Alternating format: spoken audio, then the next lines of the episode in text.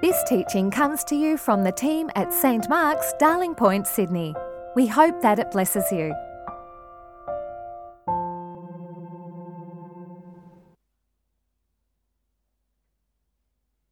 Our first reading comes from Luke 10, verses 25 to 34.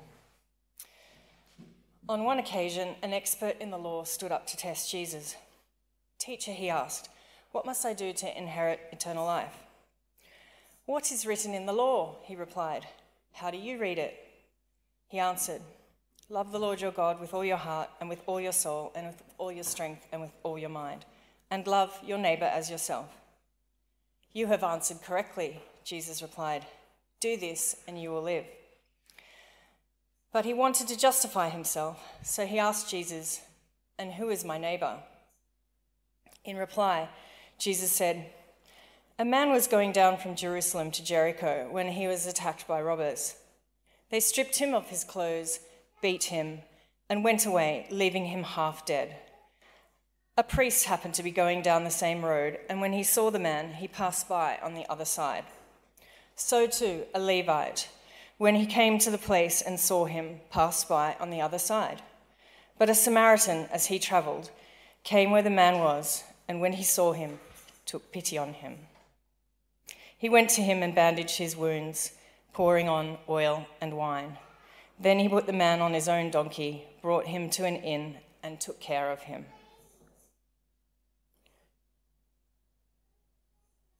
The second reading comes from Romans 7, verses 7 to 25. Oh, verse 35. Apologies.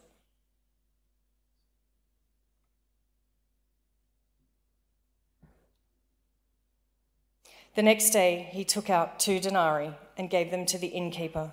Look after them, him, he said, and when I return, I will reimburse you for any extra expense you may have. Which of these do you think was a neighbor to the man who fell into the hands of robbers? Which of these do you think was a neighbor? To, the expert in the law replied, The one who had mercy on him. Jesus told him, Go and do likewise. The second reading is from Romans 7 7 to 25. What shall we say then? Is the law sinful? Certainly not. Nevertheless, I would not have known what sin was had it not been for the law. For I would not have known what coveting was if the law had not said, You shall not covet. But sin, seizing the opportunity afforded by the commandment produced in me, every kind of coveting. But apart from the law, sin was dead. Once I was alive, once I was alive apart from the law, but when the commandment came, sin sprang to life, and I died. I found that the very commandment that was intended to bring life actually brought death. For sin, seizing the opportunity afforded by the commandment, deceived me, and through the commandment put me to death. So then, the law is holy, and the commandment is holy, righteous, and good. Did that which is good then become death to me? By no means. Nevertheless, in order that sin might be recognized as sin, it used what is good to bring about my death, so that through the commandment, sin might become utterly sinful. As we know that the law is spiritual, but I am unspiritual, sold as a slave to sin. I do not understand what I do, for what I want to do, I do not do. But what I hate, I do. And if I do what I do not want to do, I agree that the law is good. As it is, it is no longer I myself who, did it, who do it, but it is sin living in me. For I know that good itself does not dwell in me, that is, in my sinful nature. For I have the desire to do what is good, but I cannot carry it out. For I do not do the good I want to do, but the evil I do not want to do, this I keep on doing. Now, if I do what I do not want to do, it is no longer I who do it, but it is sin living in me that does it. So I find this law at work. Although I want to do good, evil is here right there with me. For in my inner being, I delight in God's law. But I see another law at work in me, waging war against the law of my mind and making me a prisoner of the law of sin at work within me. What a wretched man I am! Who will rescue me from this body that is subject to death? Thanks be to God who delivers me through Jesus Christ our Lord. So then, I myself in my mind am a slave to God's law, but in my sinful nature, a slave to the law of sin. Hear the word of the Lord. Thanks be to God. Thank you, Janine. The mastermind behind the Marvel comics, Stan Lee, inspired by Frankenstein and Dr. Jekyll and Mr. Hyde, created Bruce Banner, or the Hulk, for his Marvel universe. His character, Dr. Bruce Banner, was accidentally exposed to gamma radiation while saving the life of a colleague. And after this incident, the normally physically weak, socially withdrawn, and reserved physicist would when enraged, turn to a green hulking muscular humanoid possessing a limitless degree of physical strength. Banner, whenever he was stressed or emotionally provoked, would struggle to contain this split personality. And he would turn into Hulk uh, and he would smash through anything and everything in his way, including buildings. It was roid rage on steroids. Both would resent one another it seems the Hulk would always be lurking within Banner. Though the Christian has a new identity, a new allegiance, a new master, and a new set of desires, at the same time, we experience an ongoing struggle with sin. Yes, we've been justified through faith. That is, we've been declared right in God's sight through God's gracious provision of Jesus Christ through a simple act of trust. We've already heard that in Romans. We are united to Christ. We have died to sin and we are now alive with Christ. What a wonderful truth. We are no longer slaves to sin, but rather we serve the living God.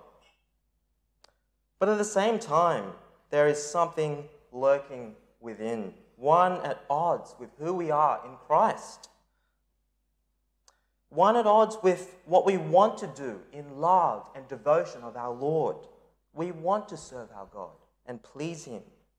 There's a struggle, a frustration that's experienced in the life of a believer, an inner battle like that of Banner and Hulk. And Paul's agonizing confession encapsulates this experience, and it's one that resonates with us all. For I do not do the good I want to do but the evil I do not do, do not want to do, this I keep on doing. But Paul begins his discussion in Romans 7 centered upon the law. And he says some pretty controversial things about the law. That is the law of Moses given in the Old Testament. But there's something revolutionary in what he's saying. We have died to the law's condemnation. If you're following the outline, we've been released from the law. The old code of the law no longer condemns us to death. It no longer stands over us. Jesus, through his death on the cross, has released us from it. And so we are now set free to live with his spirit changing us from within, giving us new desires, new dispositions, and enabling us to serve him and please him. God said, I will put my law in their minds and write it on their hearts. I will be their God, they will be my people. Quoting from Jeremiah 31, this was a promise long ago. The Spirit changes us from within, writing God's law in our hearts, God's love, the love of God and the love of others. As Paul will say later in Romans chapter 13, verses 8 to 10, love is the fulfillment of the law. But in this section, perhaps his most controversial statement is Romans 7 5. For we, when we were in the realm of the flesh, he's saying, the sinful passions aroused by the law were at work in us, so that we bore fruit for death. The law aroused sinful passions that, that led to us, led to death? Paul, are you saying that the law given by God, God's law through his servant Moses is, is bad, even, even sinful? And so Paul anticipates this argument in verse 7. He responds, What shall we say then? Is the law sinful? Certainly not. Do not hear me saying it is sinful. We know it is not. What I'm trying to say, though, is that the law is powerless in the face of sin, which brings me to the next point in Paul's argument the powerlessness of the law in the face of sin. And we see that the law actually exposed and exacerbated sin. Firstly, the law exposed sin. From verse 7, Paul says, I would not have known what sin was had it not been the law. You see, he gives the example of coveting. The law exposes and shines a light, it names what is wrong and not pleasing in God's sight. So, the firstly, the law exposes sin, uh, exposed sin for what it is. Secondly, the law exacerbated sin from verse 8. But sin, seizing the opportunity afforded by the commandment, produced in me every kind of coveting. For apart from the law, sin was dead. This commandment, instead of restraining him, restraining sin, produced all kinds of coveting. If I were to illustrate this, a while ago, uh, my daughter discovered that she was not allowed to play with the dishwasher. I gave her the commandment, Thou shalt not touch the dishwasher. I would say no when she tried to open it, climb in it, or, or pick the food scraps from it. She understood no quite early on, but she also understood that she didn't need to follow daddy's rules all the time. I found the more that I told her not to play with the dishwasher, the more she wanted to play with it. She just looks at you and smiles and slowly reaches for it. Recently, the toilet brush has been her toy of choice. Forbidden fruits can be the sweetest. Daddy, why are you depriving me from this toy? And in verse 9, when the commandment came, sin sprang to life and I died. The law, instead of restraining sin, brought forth more sin. But the law is holy, righteous, and good. This is a fact that Paul states. He doesn't need to defend this point. The law is holy, righteous, and good. You know this. And in verse 12, the law is holy, so it's not sinful. But the point he's making here is that the law is powerless to change. And in verse 13, sin is, is this threatening evil. It's so bad. It's so bad, it can turn and use something good, holy, and righteous, like the law, for evil. Like a virus that infects through a good and healthy cell host in order to bring about death. The problem is not the law, the problem is me. I am fleshly. Paul next describes his experience. But more specifically, he's describing something that's true of the human condition. Human beings are characterized by a fleshliness. We exist in a mortal body. He almost uses these terms synonymously. Because of sin living in us, our bodies are characterized by death. In verse 14, he says, We know that the law is spiritual. He's, he's addressing the, the Christians in Rome. We know, we know this law that God has given us. It's good and holy and righteous, and it's spiritual. But I am unspiritual. I am fleshly, sold as a slave to sin. What's Paul doing here? Follow this argument carefully. Paul is defending himself while pointing the finger at himself as the problem. He's defending himself against the accusation that he degrades God's law. No, it is spiritual. The law is good. The law is not the problem. I am. The law is spiritual. I am the problem. I am fleshly. And this fleshly reality means that I cannot, on my own, keep the law of God. And sin is, as you would know, sin has plagued the human race right from the very beginning with Adam. And our bodies are fleshly. Paul, as a Christian, has the Spirit in him. His, the Spirit is at work in him and wants him to do good. God's grace is at work in him. But there's another aspect to him where sin operates. He is fleshly. Now, this is different from being in the flesh, which he, which he spoke about earlier in chapter 7, verse 5, where he says, We are no longer in the realm of the flesh. The flesh is no longer our identity or our affiliation. Our being united with Christ is. But, you see, our bodily capacities are, are affected by sin. We are fleshly. And so Paul highlights this ongoing struggle, this inner struggle that's going on for him. In, in verse 15, for what I want to do, I do not do, but what I hate, I do. And he summarizes it in verse 21. So I find this law at work at me. Although I want to do good, evil's right there with me. For in my inner, inner being, I delight in God's law. But I see another law at work in me, waging war against the law of my mind and making a, me a prisoner of the law of sin at work within me. You see what he's saying here? As much as the Spirit of God is working in, in me to delight in God's law and hate sin, there's a part of me that desires it and wants it. Yes, I've been freed from the power of the law, sin, and death, but sin continues to exert its influence. This struggle that Paul is experiencing is a wrestling with sin rather than just a giving into it. It's a grieving of one's condition, being exposed to sin. This struggle is a sign of spiritual life.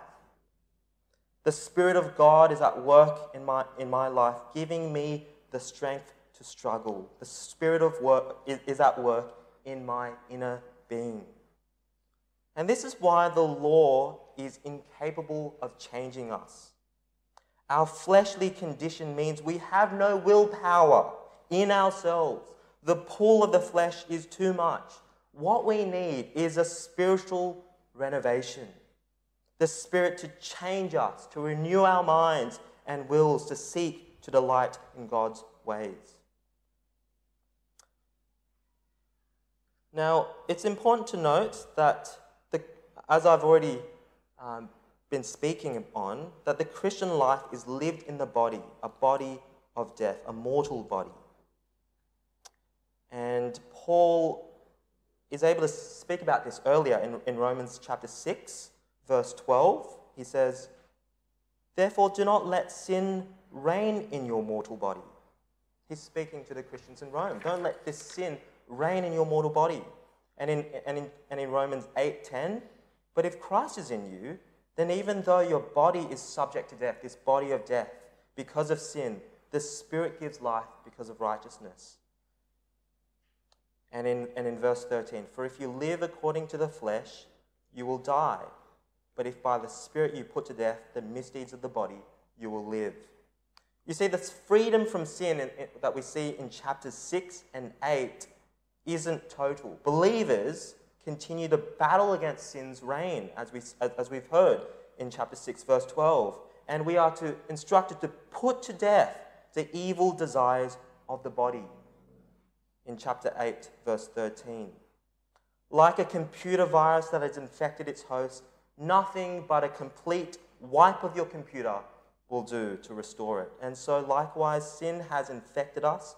We are fleshly, we continue to live in mortal bodies, such that nothing but the full redemption of our bodies on resurrection morning will remove us of this virus. Which is why Paul ends in Romans uh, 7, verse 24 to 25. What a wretched man I am. Who will rescue me from this body that is subject to death? Thanks be to God through Jesus Christ our Lord. There's a future redemption of our bodies, and it won't be realized until resurrection morning. But thanks be to God, it is coming. But now we are caught in this painful reality. Our bodily condition hasn't caught up with who we are in Christ yet one of the messages that they give in Alcoholics Anonymous is that you, you need to always remember you're an alcoholic. even when you haven't had a drink for years. And there's something right about that. The struggle will always be with you. But that's not the full story. As we'll see next week, that God's Spirit enables us to live for Him. We are assured and comforted. Though we have this struggle, there is a sure and certain hope. God's Spirit reassures us and testifies to us that we are God's children. But notice, even in, in, in chapter 8, verse 23, we will continue to groan inwardly as we await the redemption of our bodies. There's so much more that I can say about Romans 7. I wrote an essay in college about it. A, it's a, it's, it's a hobby horse of mine. No, not hobby horse, passion of mine. I've, uh, and so I've barely scratched the surface, but what are the implications if we ever think about it? This is, uh, firstly, not a license to sin. At no point does Paul say that. And neither does it indicate we should not take our sins seriously. In fact, holiness, righteousness, uh, uh, uh, holiness and righteous living are very serious, uh, are taken very seriously. Indeed, there needs to be a, a, progress. Defeatism is not implied here.